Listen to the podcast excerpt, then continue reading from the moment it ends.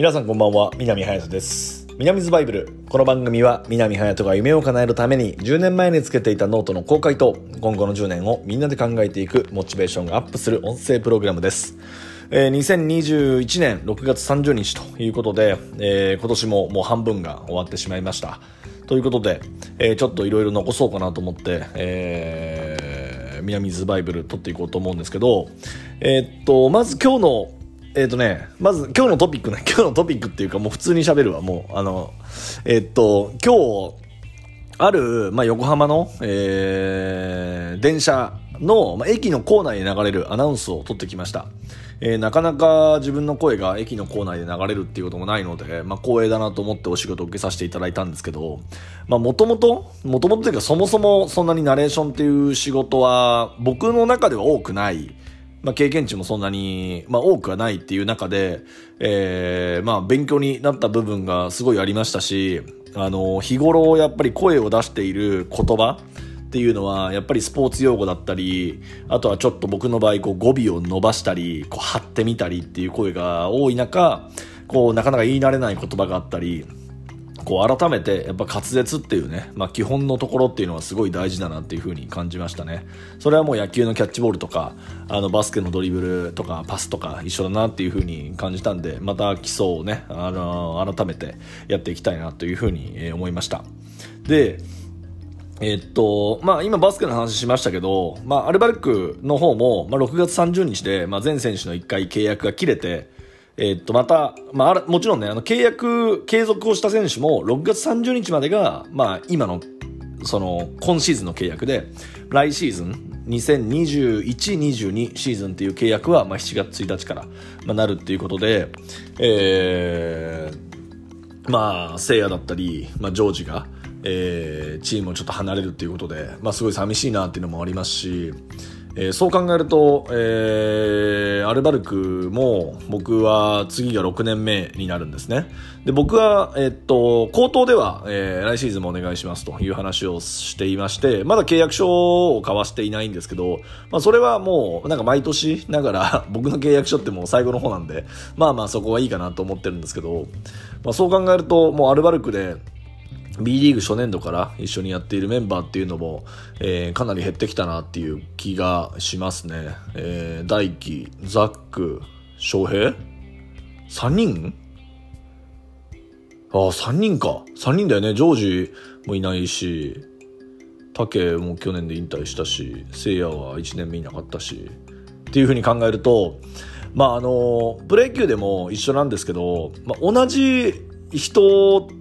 同士でやれることって本当にこの1年しかないんですよ。うん、バスケで言うと、今が終わって、来シーズンからまた新しいメンバーが入ってくる。で、野球で言うと、まあ1年間まあ半分、まあみんなね、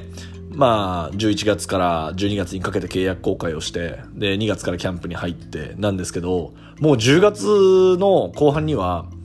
うん、十何人が、まあ、戦力外だったり、または FA だったり、えー、トレードもあるかもしれませんし、まあ、移籍があると。いうことで、本当にスポーツチームって、えー、1年、2年、3年、4年、まあ、同じ、まあ、選手でやっていけるっていうのは本当に少ないんですよね。うん。まあ、だからこそ、まあ、その瞬間瞬間を、えー、生きていると思いますし、えー、そこに、まあ、かける、こう、ななんて言うんだろうな、まばゆい光みたいなものの輝き方が、やっぱり各選手、まあ、違うんじゃないかなっていうふうに、えー、思ってます。そう考えると、えー、こう、アナウンサーとか、まあ、いわゆる会社員っていう方になると、う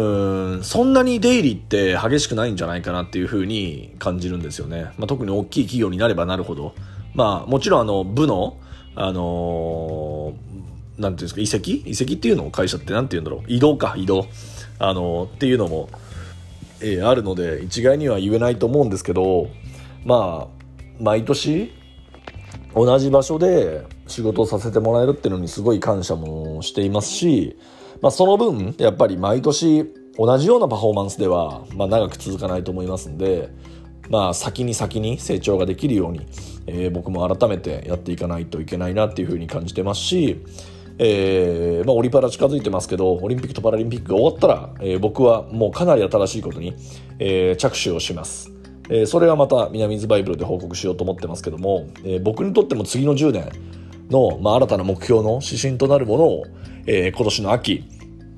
えー、リリースをしたいと思いますので、えー、ぜひそれは楽しみに、えー、待っていていただきたいと思います。えー、2021年、まあ、半分が過ぎて、まだ状況っていうのはそんなに好転していないかなっていうふうに、えー、感じてます。えー、どんどんまた感染者も増えてきてるので、本当にオリンピック・パラリンピックやれるのかなっていうのは、今でも僕はちょっと不安に思ってるし、一国民からすると、正直僕は反対なところも非常に多い。全面的に反対っていうわけではないんですけど、うん、反対の部分が多いかなっていうのが今の気持ちです。まあ、ただ、やるとなったら、もうそこには僕はプロとして向かっていきたいと思いますんで、まあ、今もそのもちろん準備してますし、えー、なのでやると決まったらやりますしや,、まあ、やるって決まってるんですけど、うんまあ、結構複雑な、えー、僕も精神状態かなというふうに感じてます、えー、周りもやっぱり南さんオリンピックやるんですかとかいう話にもなりますしんなかなかどうかなっていうところも、まあ、ありますけど。まあ、えー、2021年の半分を振り返ると、まあ、なかなか、えー、いい方向に転がっていく瞬間っていうのは少なかったですけど、まあ、その中で、えー、自分を、えー、高めることもできたし、えー、新たな出会いっていうのは少なかったですけど一人の時間を大事にしたりっていうところで、えー、一歩一歩なんとか前に向かっているなっていうふうに、えー、感じてます。で明日から7月1日2021年の、えー、下半期が始まりますので、えー、少しでもねえーまあ、いい方向に、えー、向かっていくように、えー、僕の声だったり僕のしゃべりが、えー、皆さんの元気になってくれたら、えー、嬉しいなっていうふうに思ってます。ということで南ズバイブル2021年上半期でした。